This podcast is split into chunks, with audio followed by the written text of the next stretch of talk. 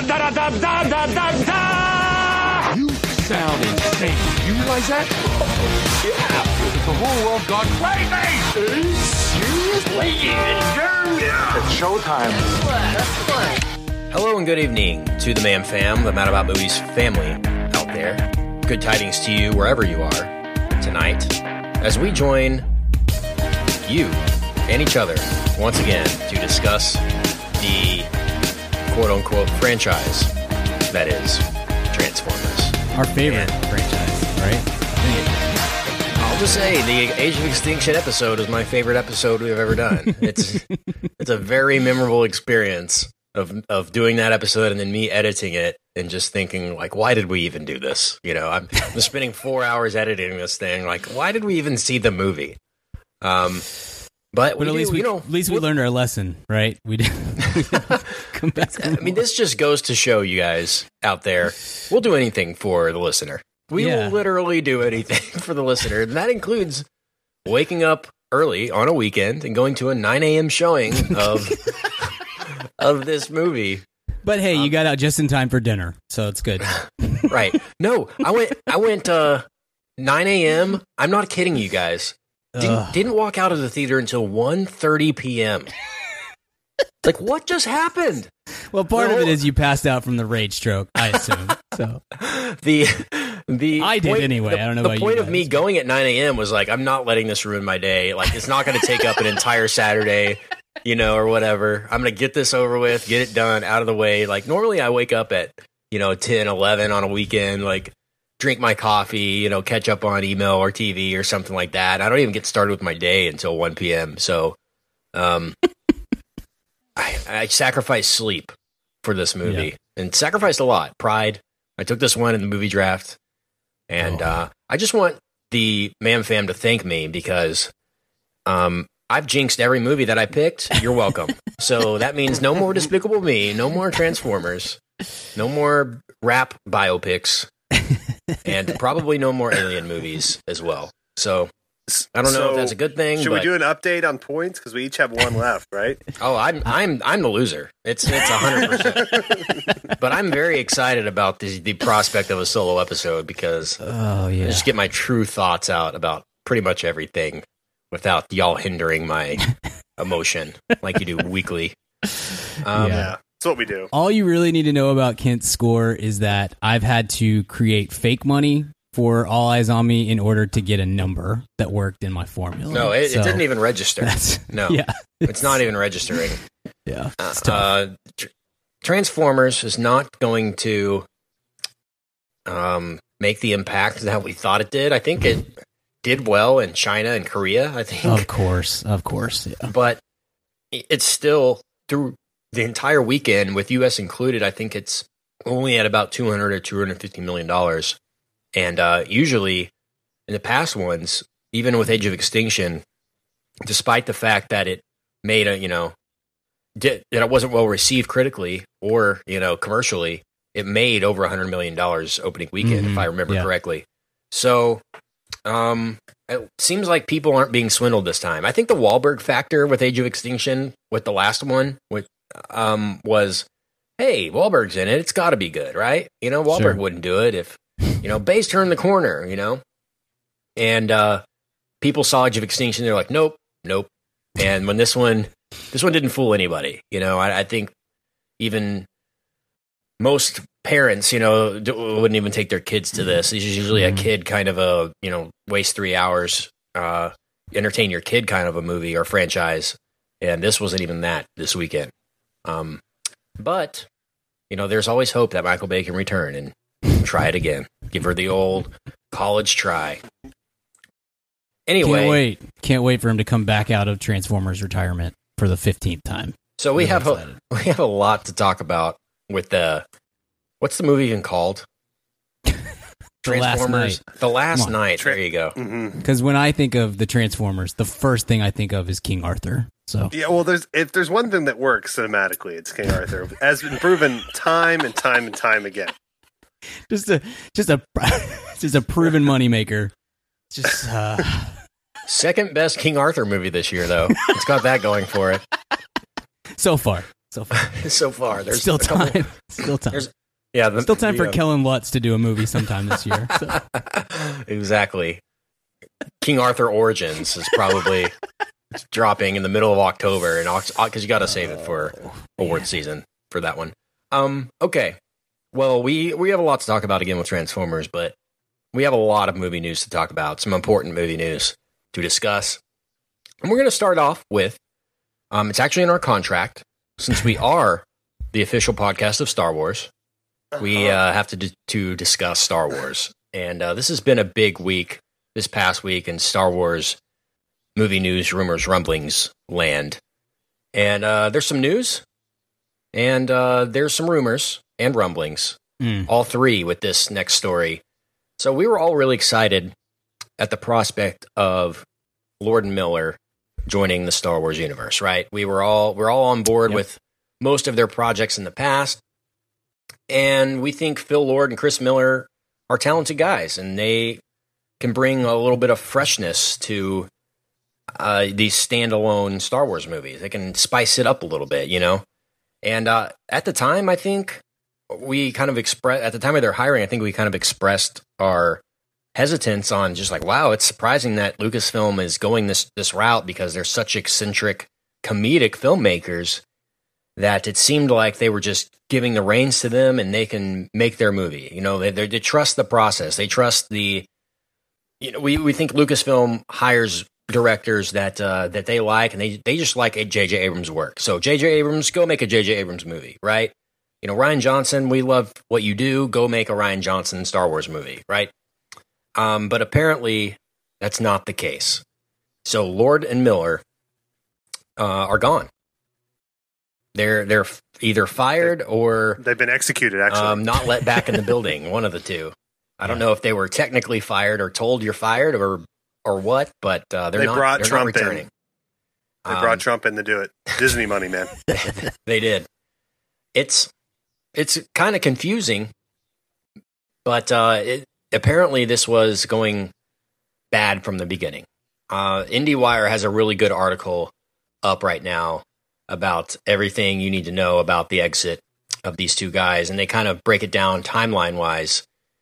And it says in here that ever since February, they could sense that they weren't on the same page. So Lawrence Kasdan and his son actually wrote the Han Solo movie. I actually thought for the longest time that Lord and Miller wrote the movie too. You know that they they brought their creative vision to Lucasfilm or whatever, and that was what was going to happen. But apparently not. And apparently, you know, Kathleen Kennedy and Lawrence Kasdan are on one side of the coin, and Lord and Miller on the other side of the coin as far as how they make movies, what they want out of a movie, or their directorial process, or their process in making a movie.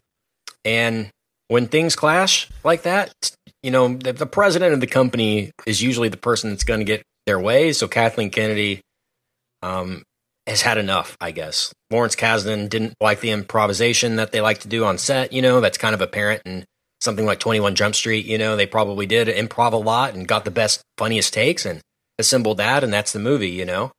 And they kind of capitalize on the natural chemistry of the actors. And that's not the way that this project was supposed to go.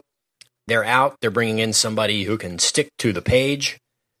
Um, in American Treasure, Ron Howard. Mm. Yeah. Why didn't they just bring George Lucas, guys?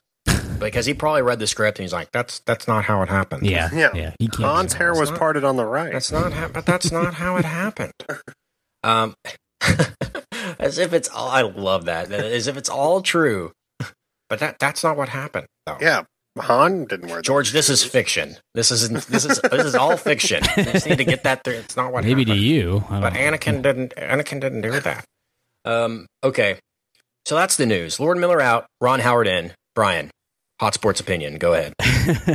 it's not great. I love Ron Howard, and I think if anybody can salvage this, I think he's the type of guy that can do it, and so I'm excited about that. Um, it's not. I don't really get super concerned about a director dropping out or being fired, uh, pre-production or early in the process or anything like that, unless it's like the Flash where they've gone through eight directors at this point. They just can't get anybody to stay there. That kind Oh, of tells you something by the way- about the property. Announcement. Um, I'm actually uh, directing a new Flash film.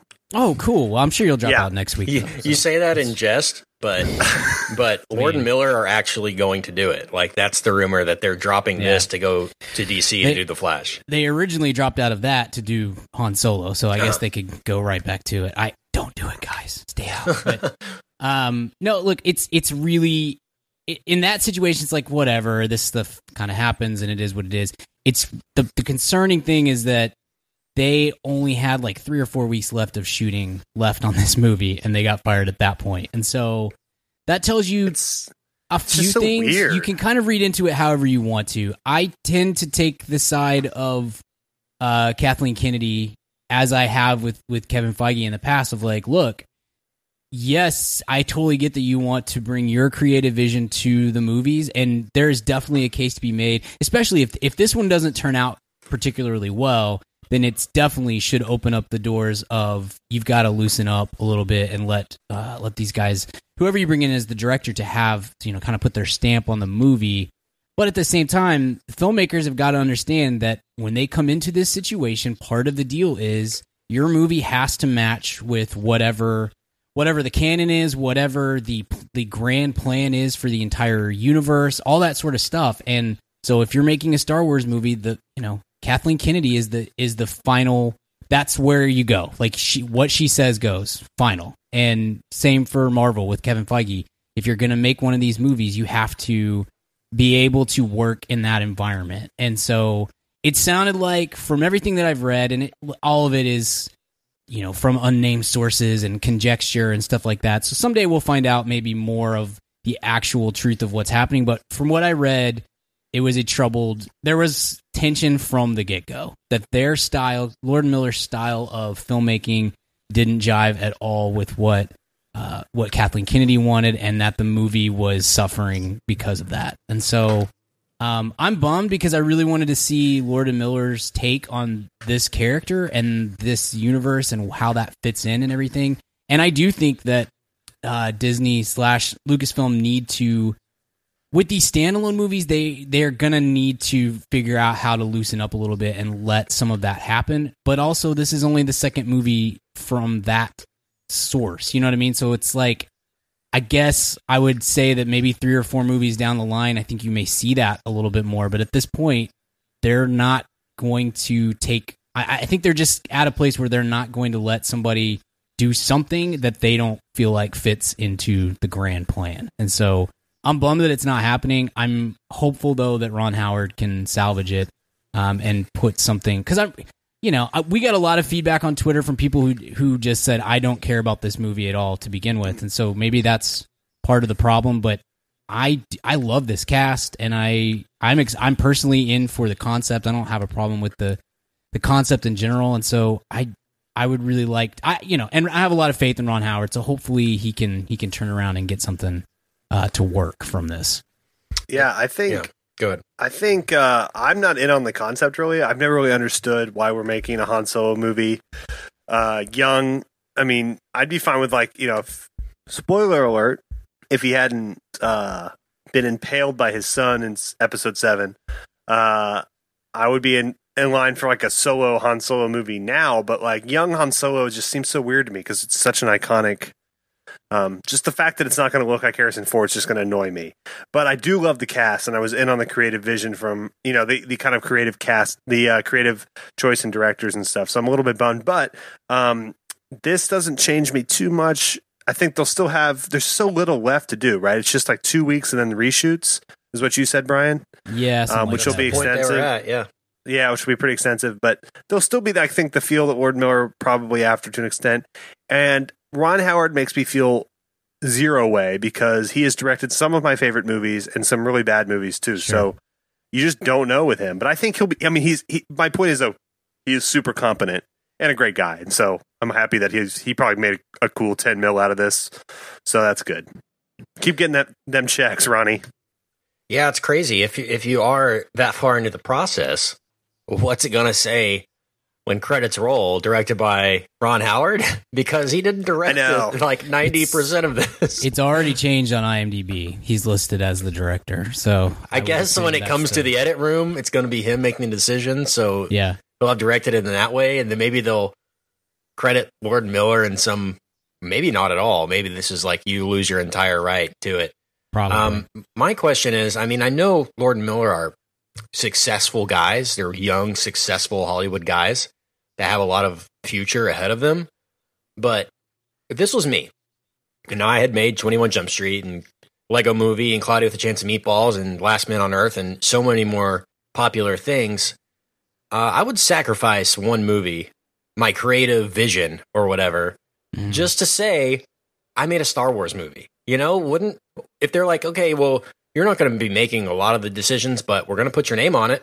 You know, wouldn't wouldn't you wouldn't you willing be willing to sacrifice a lot of that, just like every director that they brought in that's not George Lucas has done, you know, and will do from now on. I'm sure Rian Johnson didn't get his way every single time. I'm sure J.J. Abrams would have had a lot to say if he if he could have made just if he wasn't working with Kathleen Kennedy, you know, Lawrence Kasdan wasn't by his side at all times on set, you know.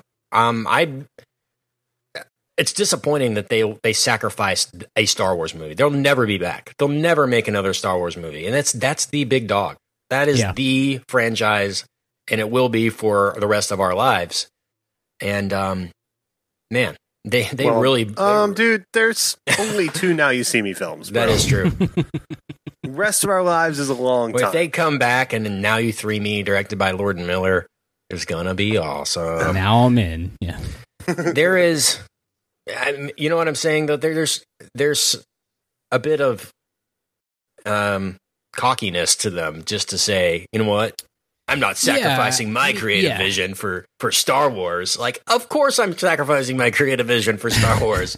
Gosh, they must not have been fans, honestly. You know, they must have just gotten the opportunity and said, "Yeah, we'll we'll do it, whatever." You know, and I think I mean I they know. they came out as big fans. I just think I think you get into this game and at some point you feel like because even like Whedon felt this way with Marvel with the last Avengers movie of like that his vision was being sacrificed for the overall and and I I get it. I totally understand that feeling of like I feel like I maybe you feel like you're selling out or that you're cheating yourself or something like that, but I mean, I, I'm kind of with you. Like, you can't. It's not like you're going to be able to go make a Star Wars movie for another another company or another studio. You know, you can't just roll over to Warner Brothers and be like, "Hey, I want to make a Star Wars movie" or something. So, And if it's you not a good look for it's just- PR. it's hard not to to do it. Yeah. So, like like all of Hollywood's gonna look at them now as the guys that got fired from Star Wars. Like that's Yeah. not a good that's not a good look. I don't care. it won't. It, it how won't look good, are. but it, it won't keep them from making their next movie. I don't think it, No. it may keep them from making the next. It may keep them off the list at, at Disney, but Mhm. I don't. You know, I don't know that that's gonna. It's That's not really- gonna stop. It's not gonna stop Sony from giving them eight Lego movies or Warner Brothers from giving them 12, 21 Jump Streets or whatever. So, or if if they want, if they decide they want to go back to the Flash, I would suspect that the WB would take that in a heartbeat. So I mean, it it'll pass. It's not the end of the world for them, but it does it does feel a little odd that apparently this was bad from the get go, and both sides. It doesn't look good for either side, I don't think, and both sides let it fester to this point, to where you get this far into the process before you finally pull the cord. You know? That's definitely a bridge you want to burn, though, Disney, right? yeah, I mean, exactly. Yeah. Gosh, you're never going to do a Pirates of the Caribbean movie now, guys. You You you know- blew it. you know what? If they want to do their own thing, you know, fine. If they want to go make their own movies, they want to go make Edgar Wright movies all day. That's fine. Mhm, go do mhm. that. But I mean, it's freaking Star Wars, man. You know, that's just that's just disappointing. I would I would love to see their what their vision would would be. And that begs the question: Why go out and hire a Gareth Edwards or a Rian Johnson Mm-hmm. or a Colin Trevorrow if they're just a talking head, basically? You know? Yeah, that's the more concerning thing than anything else. And it's fine to me with uh with the trilogy ones because those are kind of sacred, you know. You got to you got to Uh-huh. make sure you get those right. But with these standalones, that Right. does seem like the opportunity to take some chances and just and see what happens. Like I said, I think maybe if if the Han Solo movie was the fourth movie out of this set and if they hadn't had issues with Gareth Edwards and Rogue One, and I still don't know who is right or wrong on that, you know, uh, and we probably never will know because we'll never get to see his cut of the movie. But um, I think if it was further down the line, you might have a little more um, a little more tendency to just let it happen and see what you know, see how it plays out. But at this point, they yeah, it's it doesn't. Uh, I don't know what the point of of giving them of giving these like well known, uh, very talented directors the opportunity to come in if you're not going to take what they want to do into consideration. and if and you if it yeah, and if it's because of like too much humor or kind of silliness in it, I, to me that's like hiring Tarantino and getting mad when it's bloody. sure, Like that's why you I would assume why you got them. So Yeah. I, it, it had to be. I would hope it's more yeah, just on set like, like yeah, it's than, like this isn't a comedy, guys. Like yeah, kind Like- of kind of kind Yeah. of is a sci-fi comedy. I mean, I don't. Yeah, I- it's I had it's read- Han Solo and we're Lord and Miller. Our Right. last movie was you hired Legend. Alden Ehrenreich, Woody Harrelson, and Donald Glover to be in the Yeah. movie, and you're like, guys, Yeah. what? What? You know? Yeah, we're Right. making Schindler's List too. Yeah. Yeah. All right. Um, I read a big part of it was The reckoning. how how slowly they uh, they did things on set. That they would go full days where they had three or four setups total instead of typically you might get twelve or fifteen in a and that's probably more uh, indicative of their animation background and their comedy background. I would think. sure. Yeah. You can. You, animation is quite a slow process. Yeah, Quite a tedious process. Um, apparently, them and Kathleen Kennedy just hate each other. Mm-hmm. There's a quote out there from a source that says, "quote She didn't even like the way they folded their socks," and that's no exaggeration. So I can't wait for some juicy Yeah. uh, s- stories to come out about what happened on set with this thing. I'm sure some stuff will leak from some grip or something, you know, that was there uh, when they were blowing up at each other. But uh, man, crazy times in Star Warsville. Mm. But of course, everything that always happens, we will be there to cover it. Um, I'm kind of disappointed that Ron Howard isn't the one directing Episode Nine, and Colin Trevorrow is stepping in to do this. I, I want Ron. I want Ron Howard to get a full chance to make a Star Wars movie and not like pick up the pieces on another one. You know? don't consider it completely out of the realm of possibilities. I've I'd seen some suggestion Oh, really? that this could be like a trial run because they're not super sure of Trevorrow at this point because of Book of Book of Henry and such. That's like what you know. We t- we talked about Trevorrow in the past. That's one of the reasons why I've never been concerned about him because a I think he can be a talented filmmaker, but b Well- this group has never you know Kennedy and, and Lucasfilm has never shown um has has more than once now shown a willingness to just be like you know what you're not working and you're out. And so if they feel like Colin Trevorrow is not going to be able to bring it home, which at this point I'm I'm kind of leaning towards I suspect he will be replaced before they actually start uh, production on on episode nine. But I had heard I'd heard J.J. Abrams kind of wanted back in. I'd heard that they re- they really like what Rian Johnson's doing, and I'd also seen some reports that said uh, that Ron Howard might be getting kind of a trial run and, and might get a go at episode Well, it, nine. yeah, they did say in Episode Eight they shot. I've already shot a bunch of the scenes for Episode Nine. They're like, Rian, can you do this one too? Mhm. While, while we're Yeah. here, you know. Yeah. I'm sure it's just a convenience. Originally, Like, didn't he have it? Didn't they say it was going to be written by Rian? I think so. I think Episode sounds right. It, yeah. Nine, and then then then Trevor came out and said no, they were developing a different script. But I think he wrote for. At one point, he had a treatment for both. I think. Uh, I I'm the I last person right. that should be trusted on that this. sounds so familiar. There's so much stuff that somebody will tweet at us or emails like, "How could you guys forget?" And we'll be like, because because every day there's some kind of Star Wars news and we can't keep track of all of it. But yeah, I, it's like I think- Trump. yeah, that sounds that sounds right. Yeah, this is crazy. I mean, the film's coming out, the Han Solo movie, less than a year from now. I know. That's at this point that And they're not even mm, in the edit bay yet. push it. You know. push it, push it out of there. Like let's let's get this Yeah. into into uh, December or something and just just hold off, guys. But yeah, man, Last Jedi is this year. That's like what six months away at this point. Good grief! well, let me so check excited. my calendar. Mm. Yeah, almost exactly six months away. hmm hmm Good like grief. you don't have that tattooed, and you get it re-tattooed every day. I That's do. the painful part. Yep, man. it's not a so, great plan. So angry. they at my local theater, which uh, the brand shall remain nameless because I don't want to burn any bridges there. They replaced the Last Jedi poster with the Minions, Ugh. Ugh. and it was like prominently displayed. I think I tweeted it out on uh, Mad About Movies on Twitter that uh, it was like, man, this is for my first time seeing the poster and like in person in a theater. It was backlit and everything. It looked so awesome. And then the next time I went in there, I was like, no, we're gonna do this banana teardrop minion poster. so What's funny is Brian actually and I called and requested Yeah. that, so deal with it. how Get pissed dealt are with, how so. pissed are the minion people uh, though that man this Tupac movie's coming out. We're gonna totally capitalize on its success. We're gonna make our entire ad campaign Tupac themed, and they have all these like Gru Life Yeah. like minion posters and everything. It's just no, just no, just quit. Just ugh. Oh, we're not seeing that. By the way, I'm not seeing it. We're not reviewing that. It's not happening. No, it's happening. No, It's no, happening. actually, it's not. actually, it's not. hap- I'm not. We'll see Seeing when you it. lose The the, movie draft. We'll see. We'll see when you lose the draft, Braj.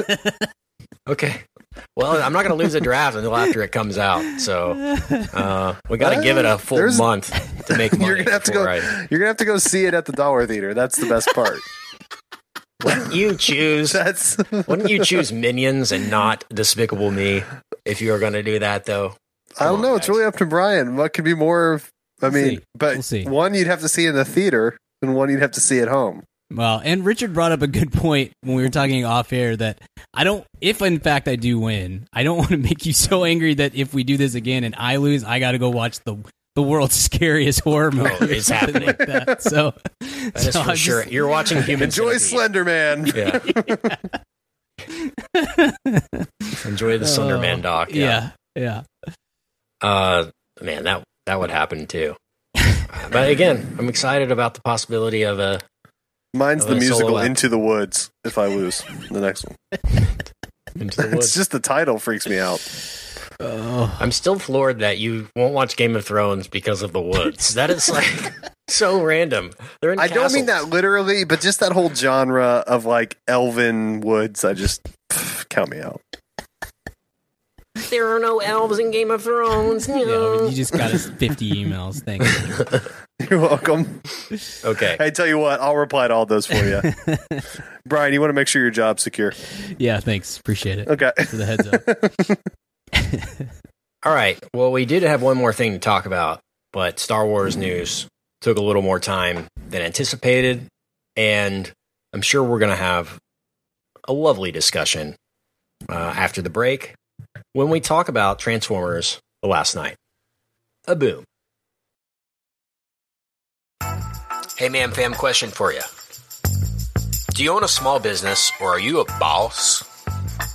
Are you looking to hire awesome people, but you just can't find somebody to fill that role? Well, let me tell you about ziprecruiter.com. With ZipRecruiter, you can post your job to 100 plus job sites all with one click. In fact, over 80% of jobs posted on ZipRecruiter get a qualified candidate in just 24 hours. Find out today why ZipRecruiter has been used by businesses of all sizes to find the most qualified job candidates with immediate results. That's why ZipRecruiter is different. Unlike other job sites, ZipRecruiter doesn't depend on candidates finding you. It finds them. Right now, you can post your jobs for free on ZipRecruiter by going to ziprecruiter.com slash mad. That's ziprecruiter.com slash mad. One more time, try it for free. Go to ziprecruiter.com slash mad. Thanks to ZipRecruiter for supporting this episode of the Mad About Movies podcast. Hey, what's up, ma'am fam? Kent here. And yes, if you're hearing from me, you know it's time to talk about Blue Apron. If you haven't tried out Blue Apron by now, what the heck are you even doing? Blue Apron is the number one fresh ingredient and recipe delivery service in the country. They deliver fresh meals straight to your door. All the food is fresh, it's sourced from local farms, and there's no wasted ingredients. I've been a Blue Apron subscriber for a long time now, and they have still, to this day, never let me down. There's tons of variety. Some featured upcoming meals include summer vegetable and egg paninis, soy glazed pork and rice cakes, skillet vegetable chili with cheddar drop biscuits, holy crap, and garlic butter shrimp and corn with green bean salad. So take it from me. Try out Blue Apron now. Go to blueapron.com slash mad. That's blueapron.com slash mad. Get three meals on us for free. Nothing goes better with a movie than dinner. So check out Blue Apron, blueapron.com slash mad. Blue Apron, a better way to cook.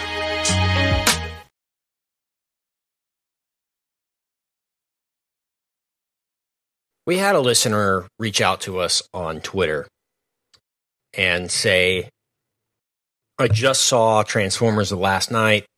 Really excited for y'all's breakdown. And uh, I'm going to have a mental breakdown when it comes to discussing this. I think not the kind of breakdown you're hoping broke for. Kent. It broke our sweet little Kent. Yeah. You know, sometimes, most of the time, mad about movies, we mean mad in the sense of we really are crazy about movies. And, and then sometimes, sometimes it's it's actually mad, like we are angry about movies. So I am. I, I feel like this is probably the latter. I was so angry that I almost I was walking out of the theater and I almost called y'all on a group call so that so that I could just scream into my phone while I was walking back to my apartment because I had to talk I had to talk to somebody about this. Um, I couldn't wait three days to talk about this uh, in length. So here I am. It's funnier now picturing that it's 1.30 in the afternoon. Yeah. Beautiful sunny day in Frisco, Texas. Kent just sauntering to his car and then Muttering. rage stroking. Yeah. Oh man, I, this movie offended me in every single way possible that Mhm. it could offend hmm a person, uh, somebody who likes movies, who likes. Well, how- don't, I mean, don't give away your grade. I mean, come on. Right. I think everyone knows what my C pa- plus. what my patented grade is going to be for this movie. I have to invent But- a new one for this. I mean, the thing that's most frustrating about this is it's not like, yeah, guys, we gave it a shot. Just people didn't like it. It's that Yep. the studio and Michael Bay don't give a crap anymore. Mhm. They don't even trying to make a good movie, and it's so freaking obvious with this that um, I was just floored. Brian, I'm going to ask you a question just to start this off. Okay, get We the all- edit button ready. Thank you. we, we all sat in the theater for what's the runtime on this again? Two hours. I don't even. Seven hours could be. I mean, it's it's just so long. So long. I've had surgeries that were shorter. Yeah, I, I literally have had surgeries that were shorter than this. This is no Right. question. I got No, my- that's not a joke. I got my Yeah. braces put on b- b- like faster than I got Yeah. through this movie. Uh, With no anesthesia, it was less painful. Way less painful than this. Um, gosh, I'm trying to oh, load the IMDb, but it, the freaking It's like two and a half animations. hours. It's two it's hours, and 29 minutes. Yeah. Brian, we sat in the theater for two hours, 29 minutes. Richard sat Mm-hmm. in for 29 minutes. yeah, less, Um, considerably less than that. But, Brian, I ask you this question Uh-huh. What was the movie about? Oh my gosh, King Arthur, obviously. Um, you know, Excalibur. Can I can I just put up front? I don't I don't give a crap about spoiling this movie. So if you if you care, I'm not I'm not going to be um, polite about it from here on. So I, I don't know what you guys want to do, but I don't I don't care. So spoiler alert if you if you care. Um, I think the movie's about Excalibur because it shows up for 12 seconds at the end of the movie for no reason, and then it disappears. So that's that's good. I, I don't know, Kent. This it, there's so much. There's just so much stuff that's jammed into this. It's like eight different movies packed into one, and they're all terrible movies. So know, just. I, you know, you know how Mel Gibson ex Mel Gibson's ex-wife makes him want to smoke. This these movies, this movie in particular, it just makes me want to to cuss a lot. I just I can't. I sat down. I took my my friend Matt went with me because I was just like I can't. I see a lot of movies by myself. I actually like doing that at this point. But this is one I was like if I if I go by myself, I I will leave within ten minutes. I just I just don't think I can do this. And so I took my friend with me. I he he sacrificed his time to to help me stay in there, and I pretty much immediately started heavy sighing and holding my head in my hands and questioning my life choices and stuff. So it's it's good. That's what you want from a big fun summer blockbuster, right? Yeah, I want to apologize to the Pirates of the Caribbean people because I ber- almost berated that movie. That's a masterpiece compared to this. I'm not even Yeah. playing. I mean, it's it's watchable. This isn't even watchable. It is a an assault on the senses, an assault on the eyes, an assault on anyone trying to follow any kind of narrative. I mean, there's not not one point in the movie where you're like, okay, I I, I get where we are. Okay, you know, Mark Wahlberg's got to do this. Uh, you know, Optimus Prime has to do that. I guess Optimus Prime Gosh. isn't on the Earth, so that's kind of the only thing I knew about what was going on. I was like, okay, well, I'm just waiting for Optimus Prime to come back now, and everything else is kind of irrelevant, right? Um, by the way, Age of Extinction, two hours forty five minutes. Well, until you see the director's cut.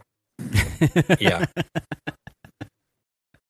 Um, Man. Anthony Hopkins coming on board, Mm. just just to What it add needed. exposition for forty minutes. I mean, it's like forty minutes of exposition. I'm not- that's not an exaggeration.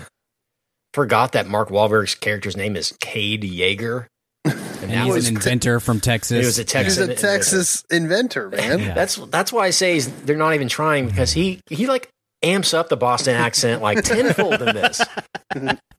He's clearly from Massachusetts. In this. um, man, right from the beginning though, It was way easier than this. It wasn't this hard back in San Antonio. he parked the car in a Harvard Yard. Had a wicked good eggplant, Make eggplant smart. parmesan sandwich. All right, in, in Laredo. Laredo, yeah, Laredo, Texas. Um, yeah. right from the beginning, though, Brian, you said you last ten minutes.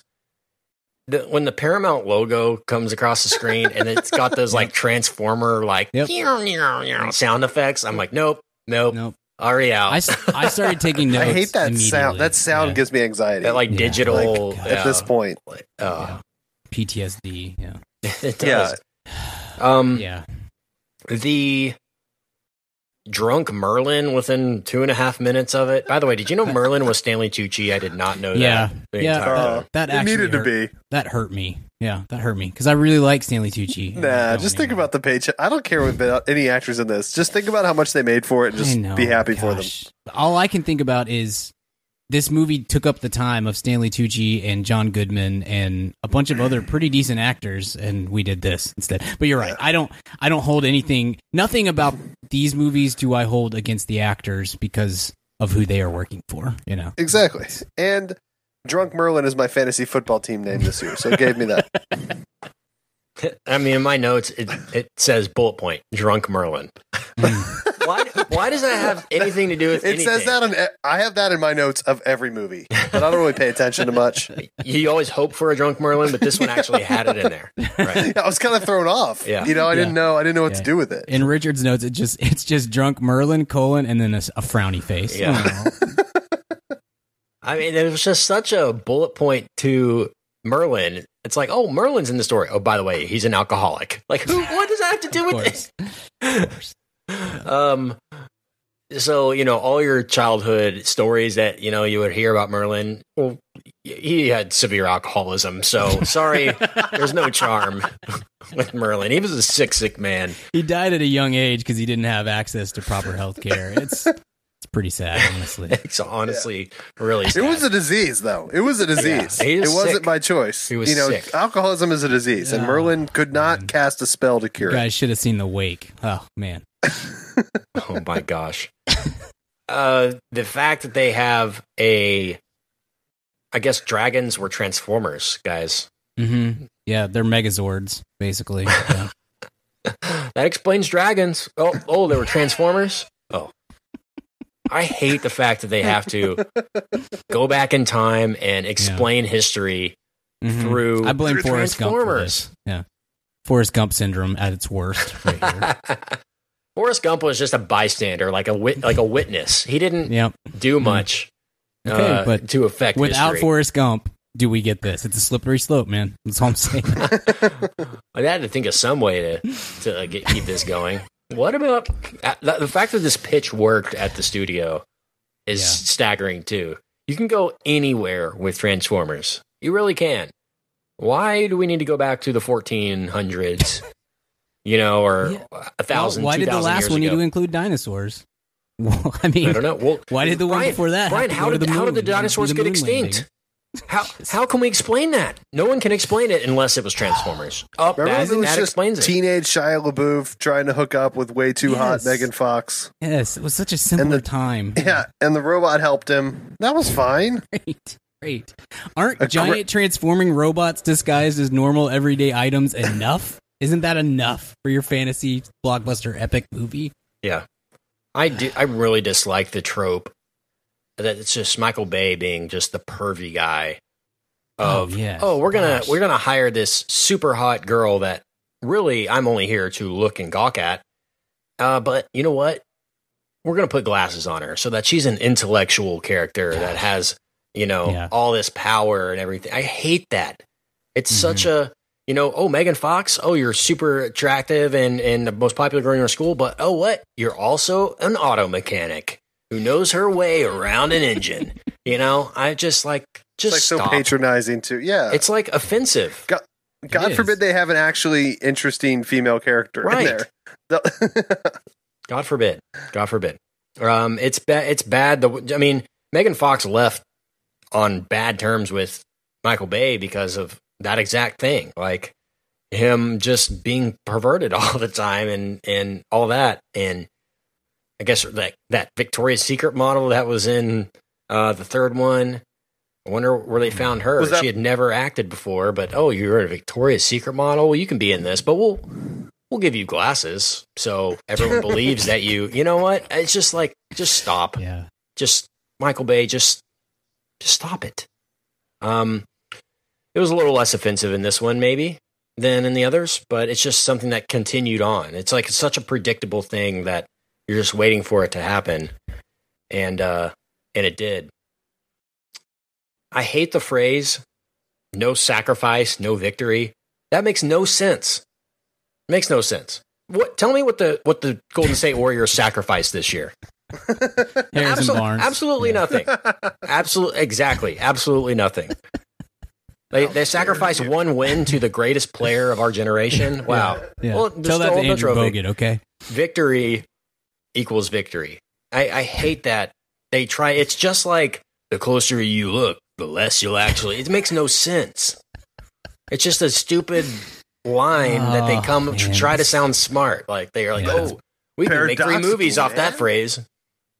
It's uh There's a It's lot bad. of that kind of thing. Like the whole this whole prophecy thing was the most generic. Like what if we ripped off 47 movies and just made the most generic prophecy of all time? That's what we've come up with here. It didn't even it didn't make any sense. I don't I don't know, man. I I just I want to shout out to IO9 for I don't know if you guys read the article that I sent you, but Rob Bricken from IO9 wrote this incredible spoiler frequently asked questions about Transformers that really put into words a lot of the uh, rage stroke anger that I had coming out of it. Just asking these questions of like, what, why, why are we Ask doing this? What's ask some. happening? And it's just unbelievable, man. It's unbelievable.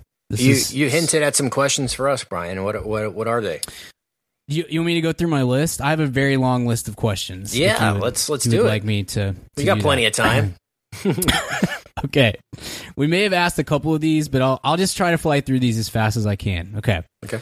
Um let's see. Why is Mer- why is Merlin buried with the staff in the ocean if the entire concept was to give us something to help humanity? And moreover, why do the Transformers uh, continue to bring items to Earth that they can destroy Earth and then hide them within Earth, like the Sun Harvester in the third movie? Um, why are we always always hunting Autobots, even though they continually save the planet?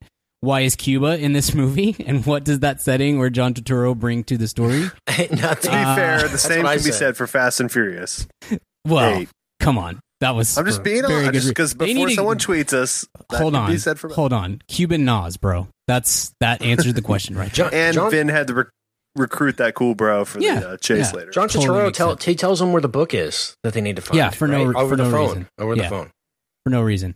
he was Um, probably like, you "I'm in I'm in Cuba. I'm not coming to America just to shoot this. So y'all want to send a camera down here? I'll just do yeah, it over the a million bucks, I'll do it. Yeah. Gosh, man. Um, why are you adding kid actors to this terrible universe? Oh, You've already established that this isn't kid friendly, so why deal with kid actors unnecessarily? Uh, speaking of the kid actors, why is the preteen running around in sweaty clothes in slow motion? I don't feel like we needed that at all. Uh, why can Bumblebee disassemble and reassemble himself suddenly out of nowhere? yeah. Um, why is the Nightbot in sh- in the Chicago wreckage? He's a man out of time. Why is he still alive? Why does he only wake up when Mark Wahlberg shows up? Why is Mark Wahlberg in Chicago, uh, uh, coincidentally, on this occasion? And why has the Nightbot been hanging on to life for six years only to die suddenly right this very second? That's that all happens in 12 seconds. I don't understand any yeah. of it. You're right. Um, why doesn't Optimus Prime know that the war between Autobots and Decepticons destroyed Cybertron deci- destroyed Cybertron even though he himself has told us this in the past? That's a thing that happened in Yeah. the previous movies. He told us that their war destroyed Cybertron, but he doesn't know that in this movie. Um, where did the baby Dinobots come from? Why is the tiny yeah, racist are the, are, the, jukebox are the robots like mating? Like, why is there know, baby I- ones? That makes zero doesn't sense. make any sense. Um, you know, he got a lot of Bay got a lot of crap for that first movie for the racist jukebox, and he just keeps bringing it back. So I I don't know why that continues to happen. Mm-hmm. Um, why do we keep cutting around the globe to see pieces of Unicron that have literally nothing to do with this movie? Why does the government always make deals with Megatron, even though he betrays them every single time? Mm-hmm. Why are we doing a montage scene of new Transformers, and why are they all racially insensitive? And they don't bring Uh, anything to the story, and they just show nothing. off. They, just show them in that little montage, and that's it. Yeah. Uh huh. Yep. Um, why do both Megatron and Quintessa? That's the weird, I don't know, alien on Cybertron, the the the god or the maker or whatever. Why do both? Uh, how do both Megatron and Quintessa know about the talisman, or at least that it's been activated? And why do they know you need to find it to find the staff, even though you really don't need it to find the staff? That didn't make any sense. Um, the town that they fight in, where where Megatron meets up with uh, with the Autobots and tries to fight them, is supposed to be abandoned. But there's a random old man sweeping a decrepit hotel that somehow has a functioning elevator. I don't understand how that works. Uh, did Michael Bay seriously name the Secret Transformer Society the Witwiccans? That's Yes. a real thing. Um, why doesn't anyone have a record of Bumblebee fighting the Nazis in World War II? That's not a time when we didn't Right. have photography, Right. so I don't know how that managed to get through. Why is the submarine a transformer that never transforms? Um, why doesn't Cade Yeager, who literally lives with a dozen transformers, even consider that the staff in Merlin's coffin could transform into the staff that they're looking for? He just throws it aside like an idiot.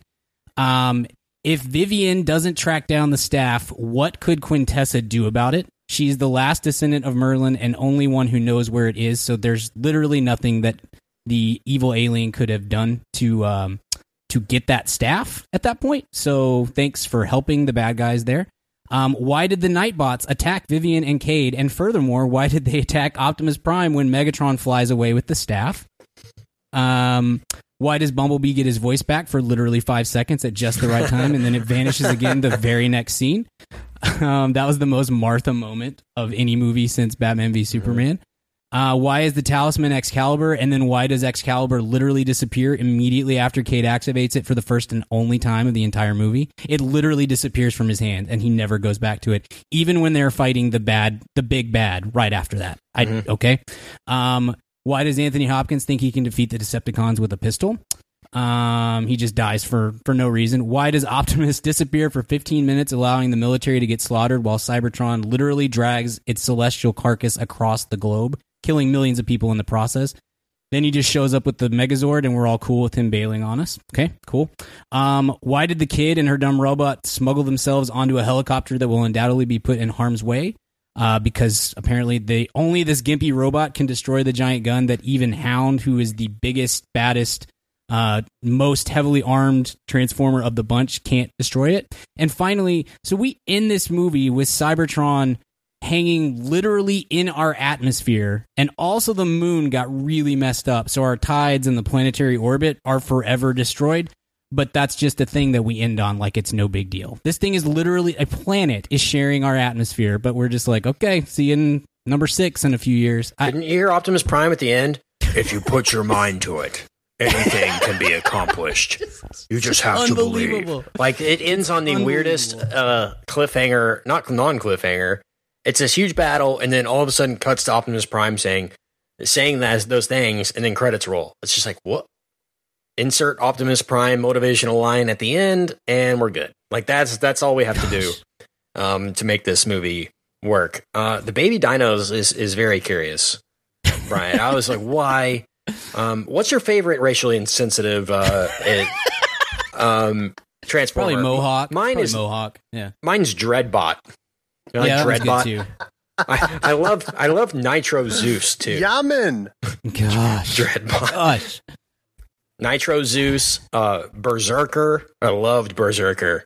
Oh, so good. Why why do they keep letting him do that? Like of all the things, all the stupid things that are in these movies, can you just not be racist? I don't just Yep. You would think. really low standard to get to. Uh, No, not for Michael Bay. He's like, I can't sacrifice that. I can do a lot of stuff to please the studios, but I can't be a racist through these characters, then you're gonna have to find somebody else. Uh, another question, Brian, I had is when uh, he's uh, talking to his daughter on the phone, or Mark Wahlberg is, Yeah. and they say, you know, like uh, he's talking to her on a landline, eh, but he can't speak, and he's like, if I speak, they'll find out where I am. But apparently, they can't trace a call like through a landline. The only way, the easiest way to track somebody is if they make a call from a landline. Then you know, oh, there's where the connection was. That was. He's like, yeah, that that's the world we live in now, man. They they, they hear my voice. They they know where I am. Well, they also know where you are through that cable that's plugged into the ground. Yeah. Also, uh, you might might want to fix that. Um, also, you mentioned Bumblebee's voice. oh, Um, gosh.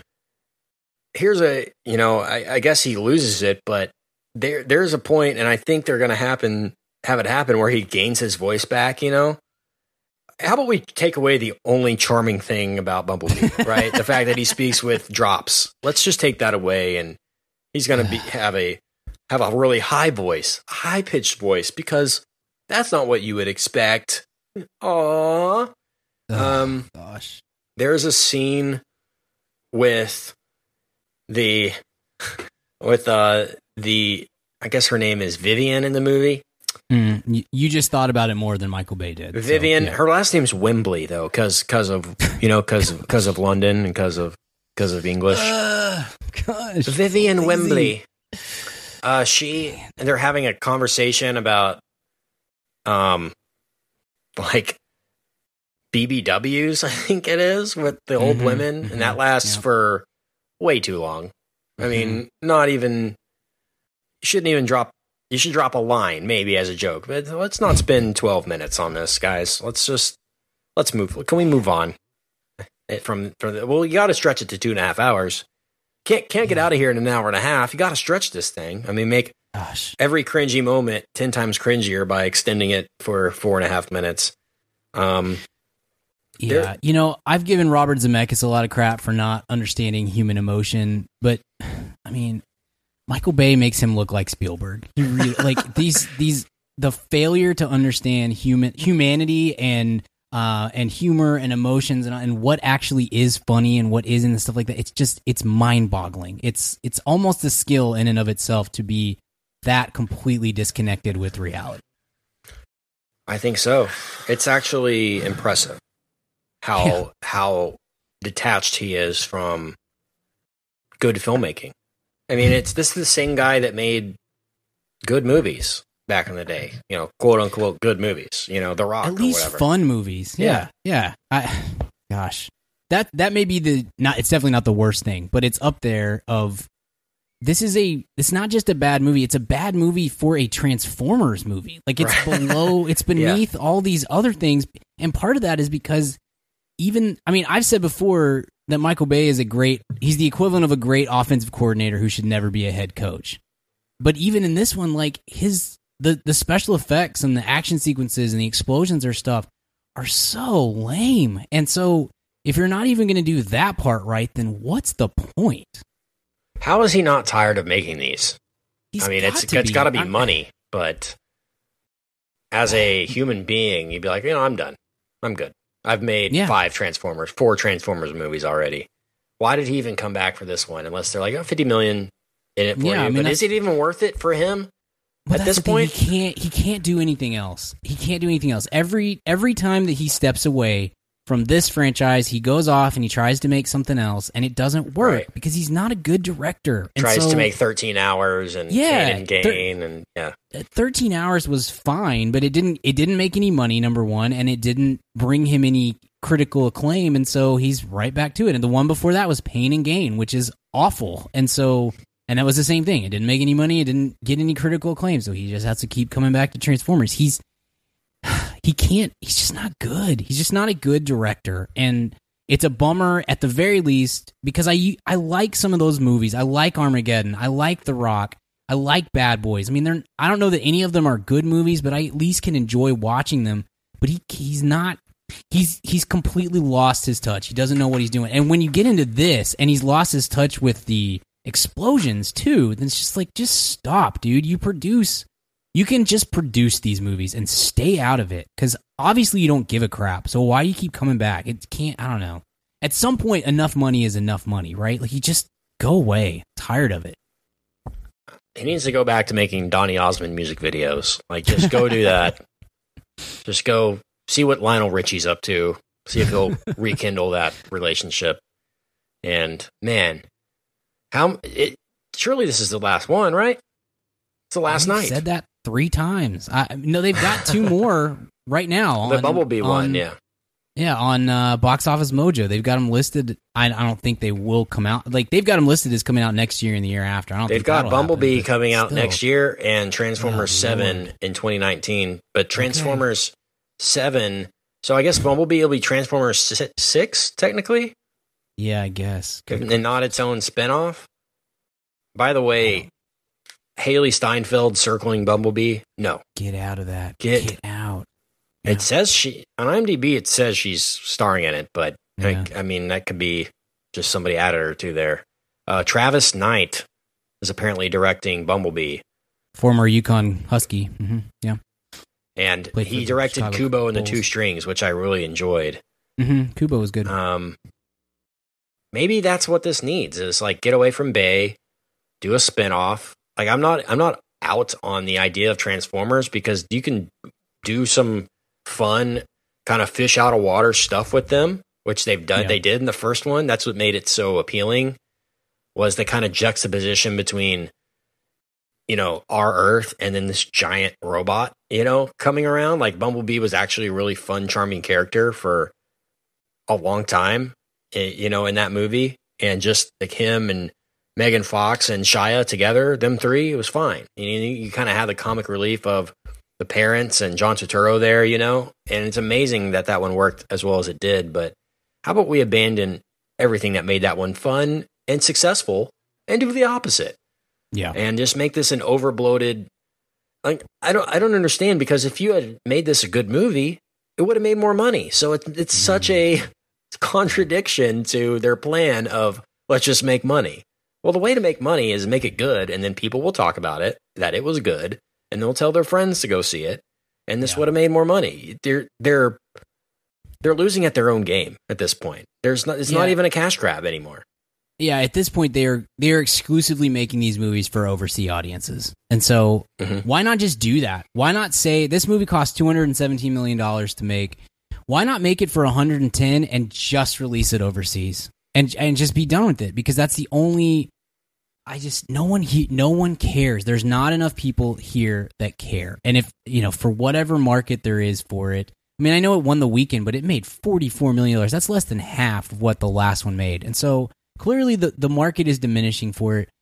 Just put it out overseas and be done with it. Put get fake Mark Wahlberg to star in it. You know, find somebody who can do because it's not like anybody in this movie is acting. So just find somebody who looks vaguely like Mark Wahlberg, pay him a tenth of what you're paying Wahlberg, and just just market it in China and and whatnot, and just be done with it. Because because otherwise, all you're doing, I, I'm just I hate I hate lazy filmmaking, and that's all that this is. If you take a chance and you you swing and you miss, Batman v Superman.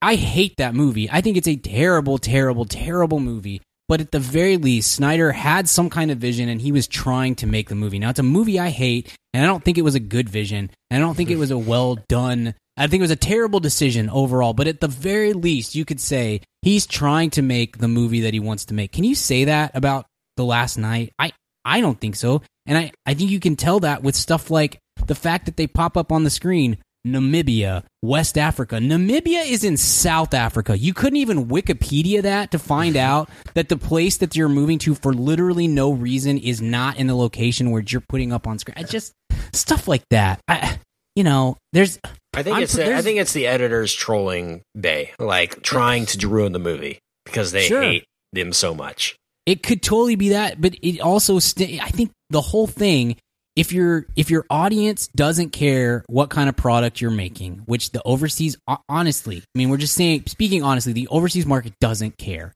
They they just want to see transformers and cool explosions and stuff like that. So all this other stuff doesn't matter. So if they don't care, then the studio doesn't care. And if the studio doesn't care, then the director doesn't care. And if the director doesn't care, then why should anyone? Why should the editor? Why should the cast? Why should the crew? Why should anybody care about whether or not you are making a good movie? And that's that's the thing that offends me most about these dumb movies. It's just like I don't care that they're stupid. I care that they're done in the most lazy way possible. It's very lazy. Speaking of lazy, there's a moment where Anthony Hopkins says the line, What's going on here? But his mouth clearly just opens one time. It's the most obvious ADR since, I guess, the mummy. They had a scene where she says 5,000 years, but mouths 2,000 years, you know? It's very obvious. This was. He, he opened his mouth once and said, "What's going on here?" You know, it was uh, it was it was very cringy. Um, you know, somebody also tweeted us and said, uh, you know, I hope this gets a passing grade, or so I hope it's a bearable experience for you guys. And I replied and said, as long as they leave Galileo out of it, I'll be fine. Galileo is in the movie. They couldn't even get through this without ruining Galileo's legacy. Again, guys, what are they doing? Galileo rolling over in his grave again. Um, yeah. or they had that scene where the Witwiccans, uh, Brian, the uh, I don't even know why Secret Society. Secret Yeah. Society of I guess Archibald Witwicky from the first movie wasn't that wasn't his real name. He was a Witwiccan, or who are, who are people that were knowledgeable of the Transformers, knew about them, something, or you know, sorry, Harriet Tubman, your which your legacy is because of the Transformers. Um, sorry, Abraham Lincoln. Um, like like not even bringing in like uh you know like a Men in Black did, like Al Roker and, and random celebrities Right. and things like Yeah. that. It's like no, we're you know like that. Yeah. uh Well, you know he's a racist, but you know that whole uh emancipation thing that was because of the freaking Transformers. We're sorry. right. Uh, Yeah. Oh gosh. That whole scene was like folder scene on top of pointer scene on top Man. of stomping on Galileo. I was like, what is going on? and it's funny because Dude. they, they don't even show Galileo or anything, but you hear it like in the like right side of the theater speakers. It's like Galileo. You know, and he's like saying all the names. Like, That was only Hey, can- your can we- theater. Can we, throw weird. They knew you were Galileo into this somehow? Yeah, we could. We'll just add it in audio. I mean, that'll work, right? Uh, it's so funny. Yeah. Richard is like has already. Don't rage forget about stroked. the watch that killed Hitler. That was very important to this story. Jeez. That was a good moment when, like you said, they're in front of like a Nazi palace, and then Bumblebee just goes off. Like Rick that Shaw. is the. man. Cool stuff. Richard, how long did you make it, man? How long did you make it in this? Oh, um, definitely not two hours and twenty six minutes. Definitely less than that. I forgot to check the the old. I'm normally pretty good at timing it, but I was so um distraught, just sort of upset. I don't. I mean, I don't get as worked up as you guys do because I lack um taste or human emotions. But I kind of just sat there blankly staring at the screen for a while. My theater was also very, very full. Mm. Uh, so it's just kind of like looking around at everyone, like I know why I'm here, Right. but why? but why are any of you here?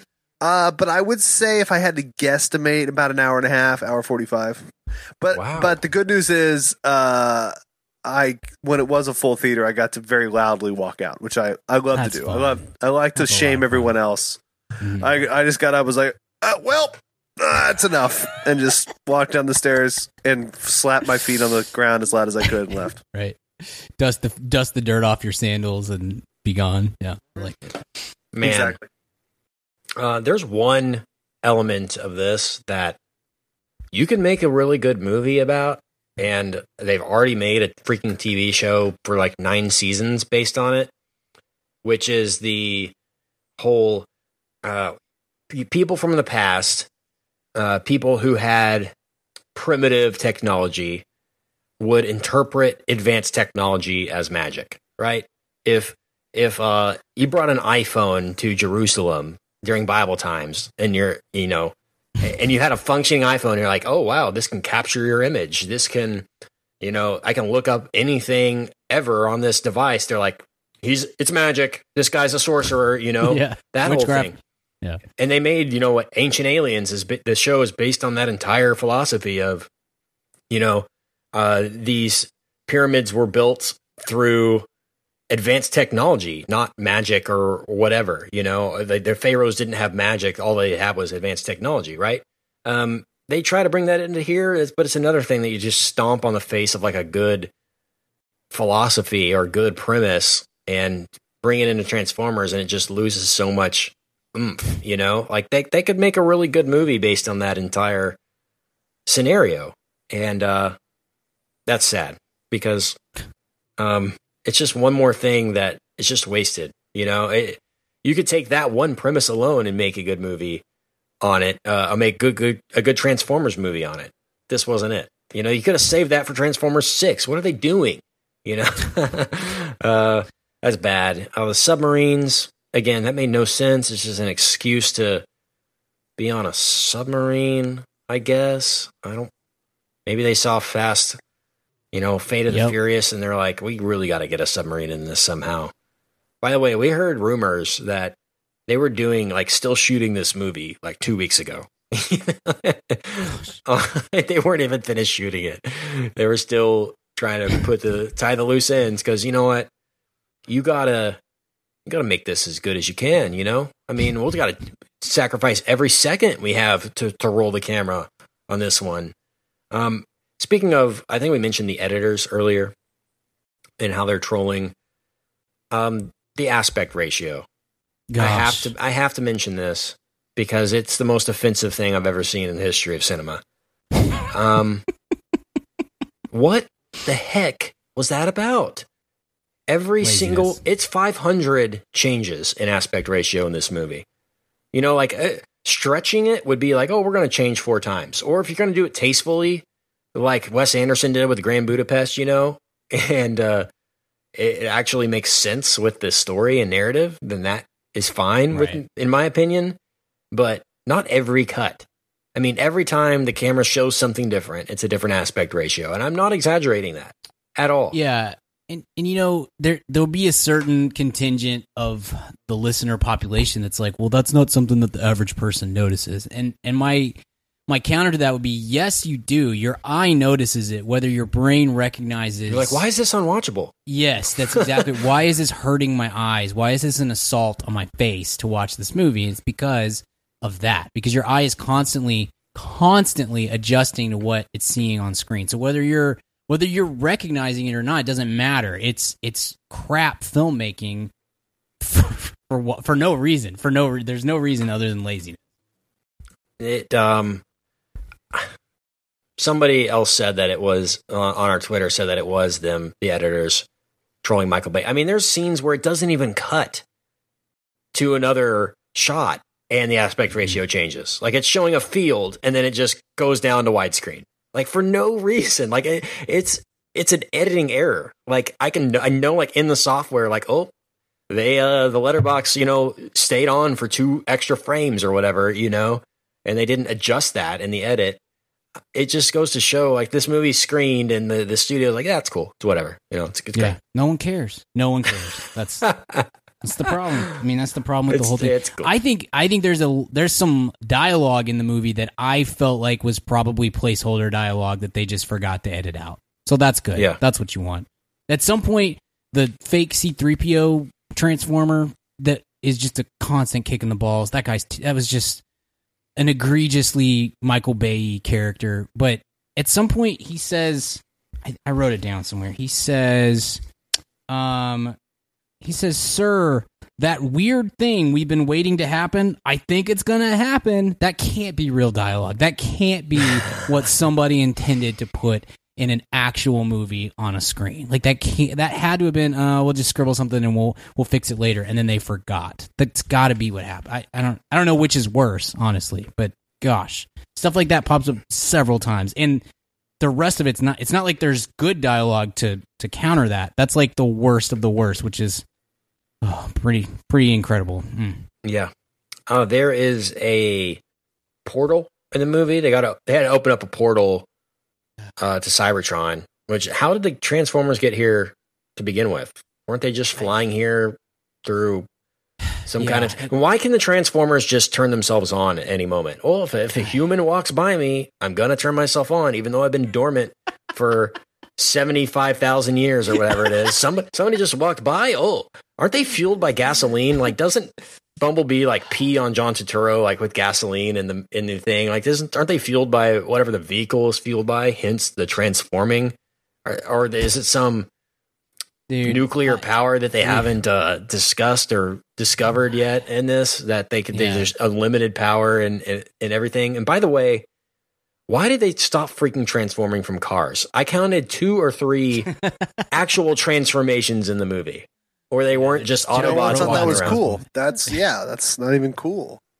That was the Oh, wait, coolest that's the part. whole point. I know. Yeah. That's the whole point of Transformers is that they they're literally their disguise. their name is Transformers because they transform. Yeah, Yeah. Yeah, you know, and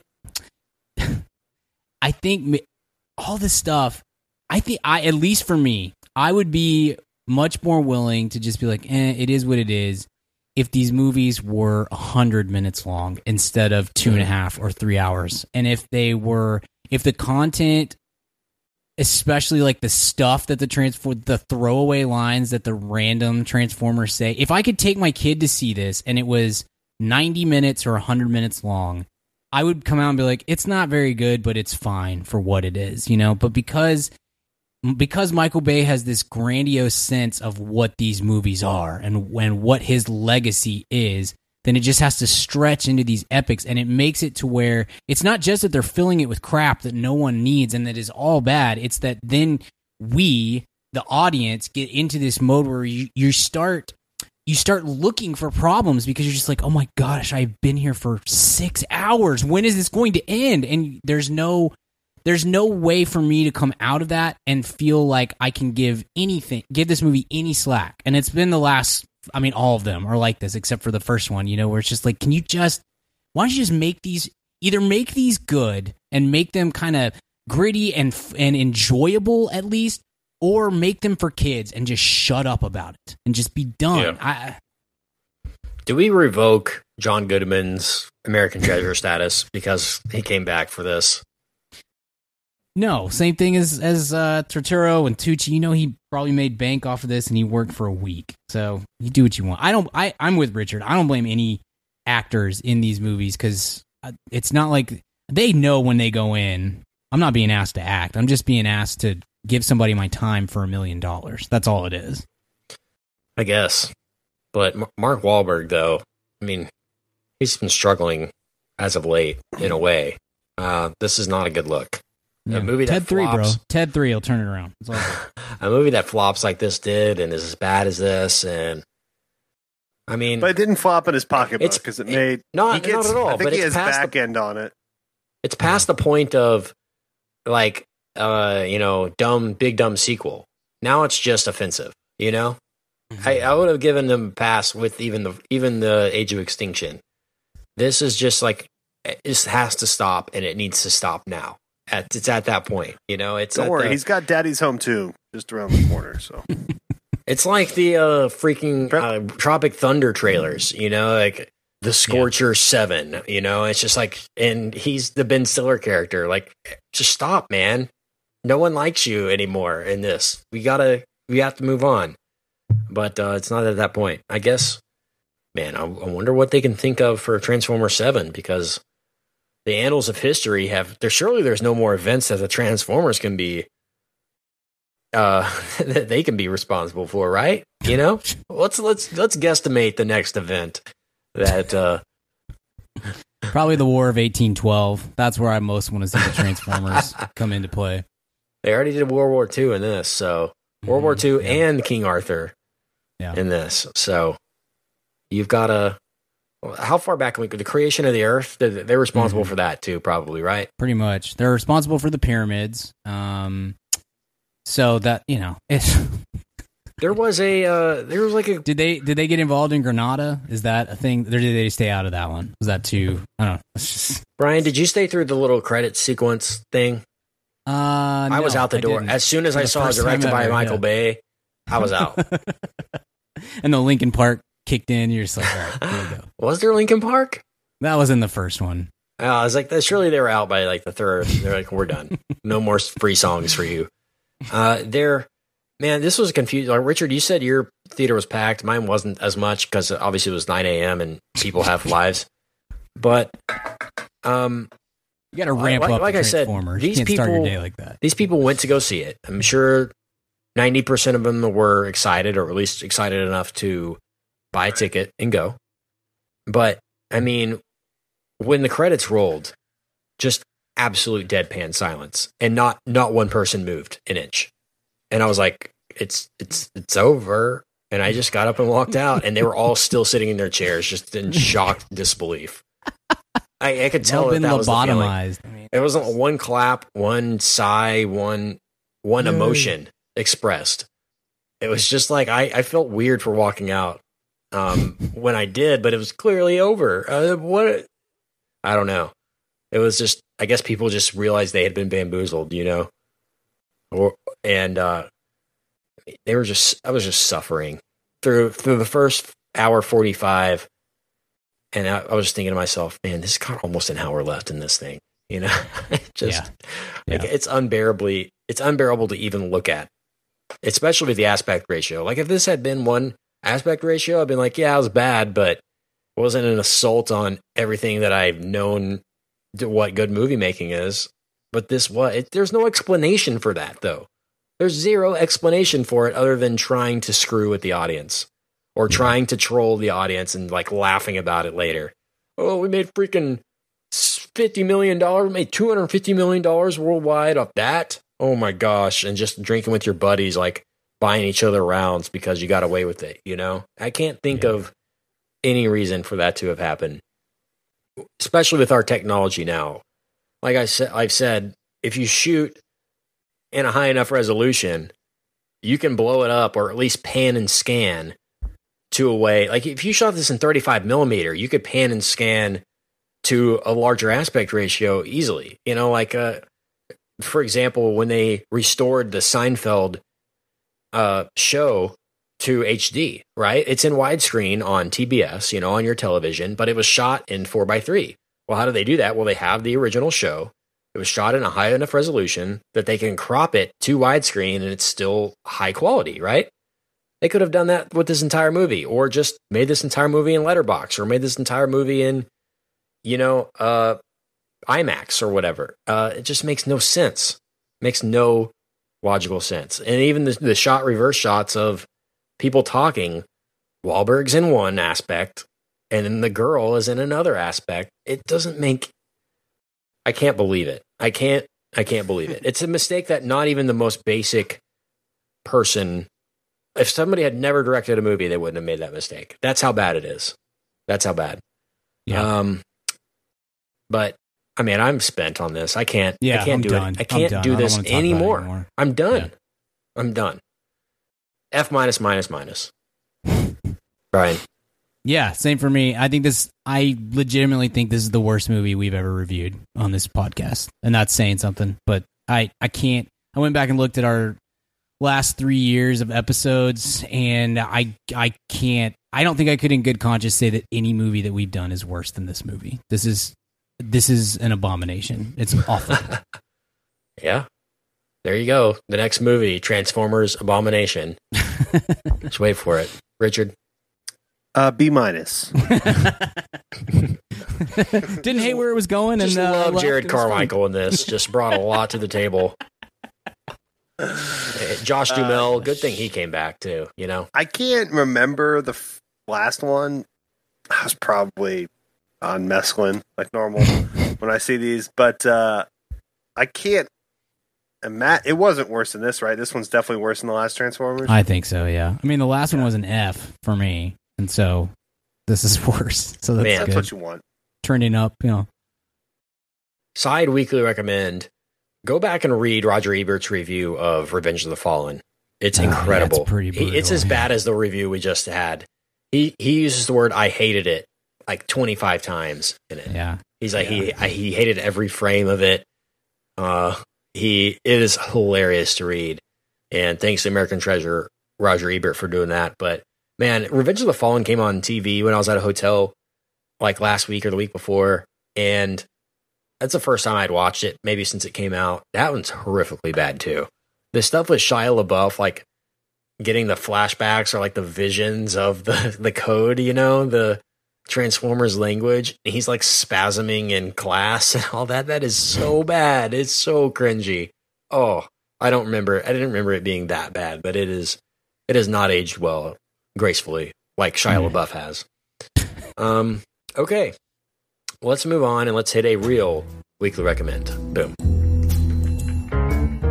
Weekly recommends. All right, I'm going to recommend a documentary that I believe is still available on HBO. In fact, it is. HBO Go, if you have it. It's a documentary. I think I may have recommended it maybe in the first year of the show, but literally no one listened to us at that point. So I'm recommending it again. It's uh, Bobby Fischer Against the World. I remember talking to Richard about it or recommending it to Richard a couple weeks ago because Richard said he's learning how to play chess finally. It only took you 31 years to do. How 30 years. you? Thirty. I know. I never learned how to play. It's up my alley, and I love anything to do with chess. Like I love chess culture. I love that Bobby Fischer documentary. I love him yelling at Jeremy Schaap on Sports Center when I was a kid. All things Bobby Fischer. Um, but uh, I never really learned the actual game of chess. So I've been playing a lot, and uh, and uh, it's fun. It's a good game. Chess, highly recommend. Che- uh, yeah, recommend Okay. chess. you Kent, a lot of people don't know, was like a childhood chess prodigy. As a kid, played a lot of chess growing up. So I'm excited to play with you, Kent, and lose to you a hundred million times in a row. But maybe I'll learn a lot. Man, I don't play nearly as much as I should anymore. I love doing it, but none of my friends play, and I feel weird like bringing a board and like let's play, you know. But if There's there's Send Just guys. like Yeah. we there's this bar um, that uh, Richard and I have gone to called Pascal's in Denton. Mhm. If you ever go there, it's a great Chess bar, set. and they have a chess set there, and it's really fun to like play with. You know, if there's ever the opportunity.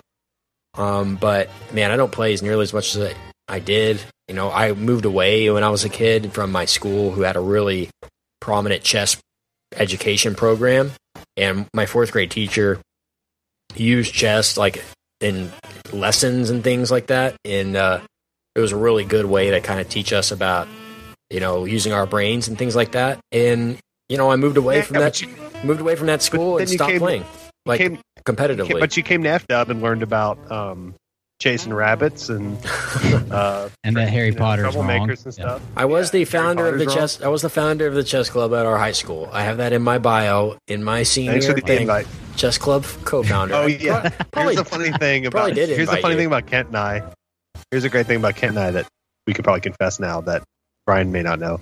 Kent and I were the ones that wrote those little things for the yearbook that said all the activities you were in. And so we padded our stats pretty high. I'm in the um I was in crossbow club all four years, which didn't exist. but I thought we thought the idea of a crossbow club was really funny because it doesn't take any skill like archery. You just kind of point and click hmm um, and a few other things we made up. Most of our yearbook Shows is that you don't know much about I- crossbowing, but okay. Yeah, most of the jokes or most of our yearbook is Kent and I trying to make each other laugh for like 300 pages. Uh, there, there are some stuff there are some hidden things and the yearbooks that they didn't find till like years later. And they're like, well, we can't punish them now, but they sure got away with it, you know? There's one. My favorite joke is my senior yearbook. Every picture of me, I was pretty active. I was like in student council. I played basketball, and Nice there's a lot of pictures of me. Humble brag, pretty cool. Uh, homecoming king nominee, no big deal. But um, no, I'm kidding. But the uh, every picture of me taken throughout the yearbook, I pulled my fly down, just subtly. Yeah, Uh, it was my, very subtle. My zipper is my zipper is undone. So it's just funny to me now every time at 30 to go back and look through my yearbook, which I do daily, and uh, just see my see my my fly open in every picture. Every morning when you wake Yeah. up, it's sitting there right on your kitchen table. You're just Yeah. drinking your mocha and looking And I through your listen book. to I listen to Springsteen's Glory Days and uh, and. Oh gosh. Uh, so that's my recommend. It's a great documentary Yes. about, and if Yeah. you don't like chess, mm-hmm. it's a very good documentary about just kind of the culture and the time, and you know, it was Like Russia versus person. the U.S. and the Cold War and everything, and just dedicating yourself to something and being skilled at something. And there's a great line in that when Bobby Fischer's like the best chess player ever, and he's interviewed, and they're like. Bobby, you're the best chess player in the history of mankind. What are you going to do now? And he think he he goes like, I'm I just want to play more chess. You know, it's just awesome that he's just like I'm I'm cool. And then but he goes crazy. Everyone knows he did. It does, And- doesn't end well, but yeah. So I'd recommend though searching searching for Bobby snake. Fischer, the the movie from the 90s with Joe Montana is uh very good. I think it's a hun- I think it's 100% Such a on Rotten varied Tomatoes. guy, man. Just how many how many people do you know can lead a team to Super Bowl victories while filming movies? It's it's incredible. Yeah, I am just always I blown know, right? with what a talent he is. Just he was incredible. unbelievable in that. four Super Bowls, four and oh. Yeah, four Four oh. Super oh. Bowls. Does some sweet Skechers commercials. I mean, it's, it's a lot of talent. One guy. So that's my recommend. Save Bobby- some talent for the rest of us, Joe. Yeah. Right. Bobby Fischer against the world and searching for Bobby Fischer too is good. Good times. I'm going to make a movie about chess someday. I promise you. It's going to happen. It's a really, really cool like game and everything. And When when I enough was people in, know. uh, they, they made that, what was maybe it?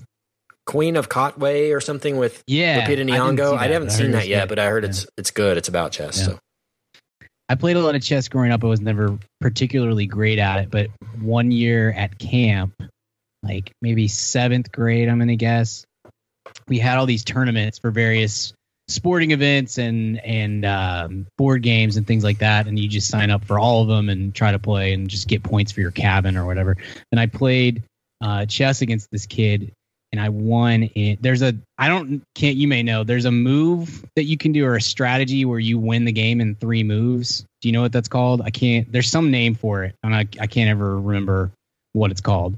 But anyway, I pulled this off. I had no idea what I was doing. It was a complete accident. Just this kid was dumb, and I wasn't really. I was just like, oh, I'm gonna move these pieces, and I won the game in three three moves. And then everybody, because it's you know little little church camp, like word starts circulating. Like this guy's really good at uh, at chess. He's just gonna crush everybody. And I'm like, I really don't know what I'm doing. It was a complete accident. And got to the next round and was playing this somebody who was probably like the oldest, one of the older people at camp. And he was like, I've heard a lot about you. And I'm like, I don't know why, because I don't know what I'm doing. Like, I'm not good at this at all.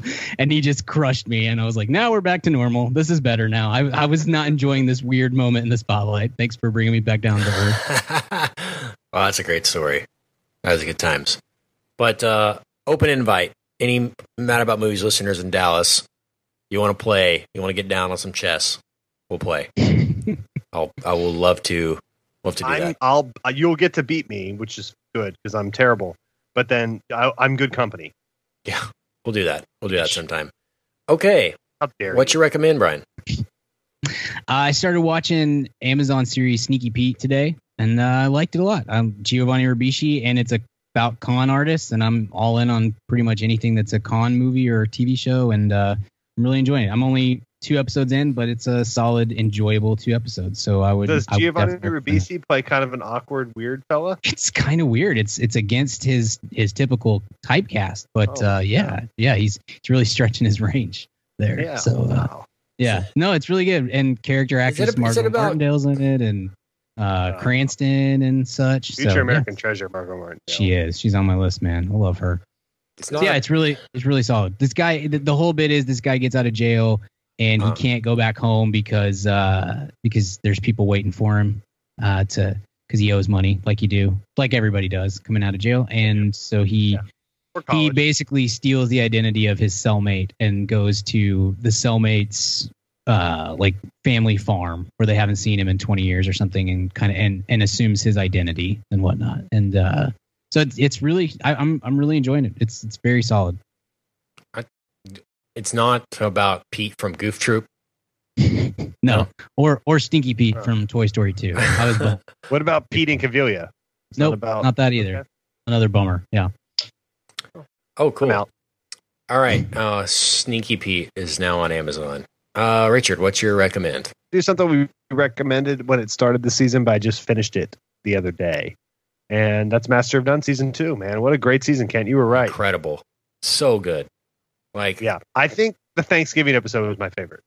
that was great. Yeah, it was very good. Uh, I mean, I like, I like all of it. I mean, Thanksgiving Oh, one's same. probably the most progressive episode, you know, just in terms of social Yeah. commentary and like relevant stuff. But the first dates one I love too, where he's on Yes. Tinder or whatever and going out with just Yeah. on 20 different first dates and how they're all different, but all yet kind of the same. I mean, he really, he's an artist, like Aziz. Yeah. Uh, I'm blown away by how great it was, you know, and how I And- wish Louis would do more stuff like that and not depress me every 10 seconds with his show. Louis show Louis show's not even a comedy anymore, you know? Like Master of None is still very funny and Eric Arnie, is very funny. Arnie, Yeah. yes. Arnie is an all is creeping up my all time favorite characters list in terms of lovability. Yes. And uh, the I want someone to call me their little bud. yeah, the the uh, stuff about in Italy is great too. You know, the whole like Yeah. we're gonna do an episode in Italian, like the language, and then have this Italian girl come to New York, and I just loved it. I mean, it was a flawless season, and it's gonna be we hard to talk top. about her, by the way. Well, oh, man. she's I she's Bay. She's new Bay. Yeah. She, she's hot. She you- she leapfrogged Alison Brie pretty quick on the Bay on the Bay list.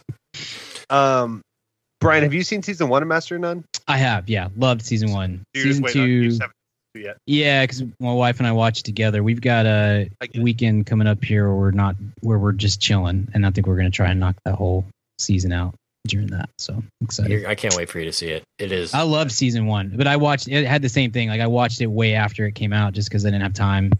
Uh, we did not have time at the same time to watch the series, and so. Uh, but yeah, I'm I'm super stoked for season two. Okay. Uh, that's it from us. We're done. Oh, I've got it. Transformers Forever. Oh yeah, yeah, Uh, we're done with that. And I'm going to go look at more pictures of Alessandra Mastronardi from Master of None. And uh, so, where can we find you online, Brian?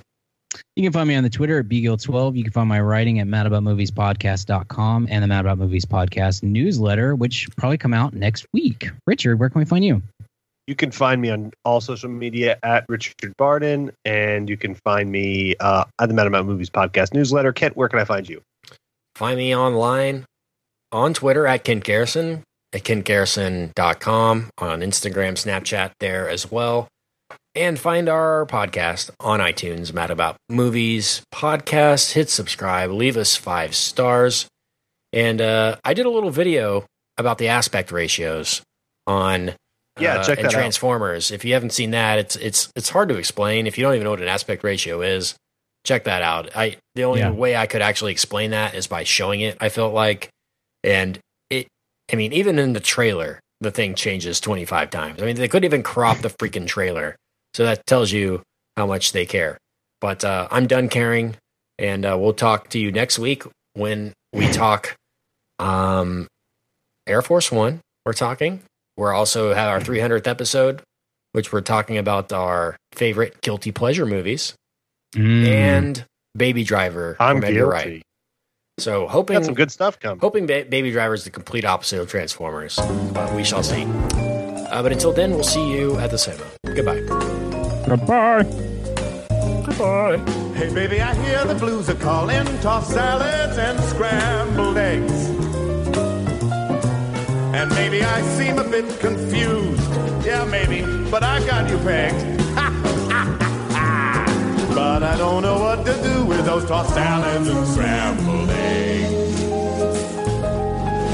They're calling again. Scrambled eggs all over my face.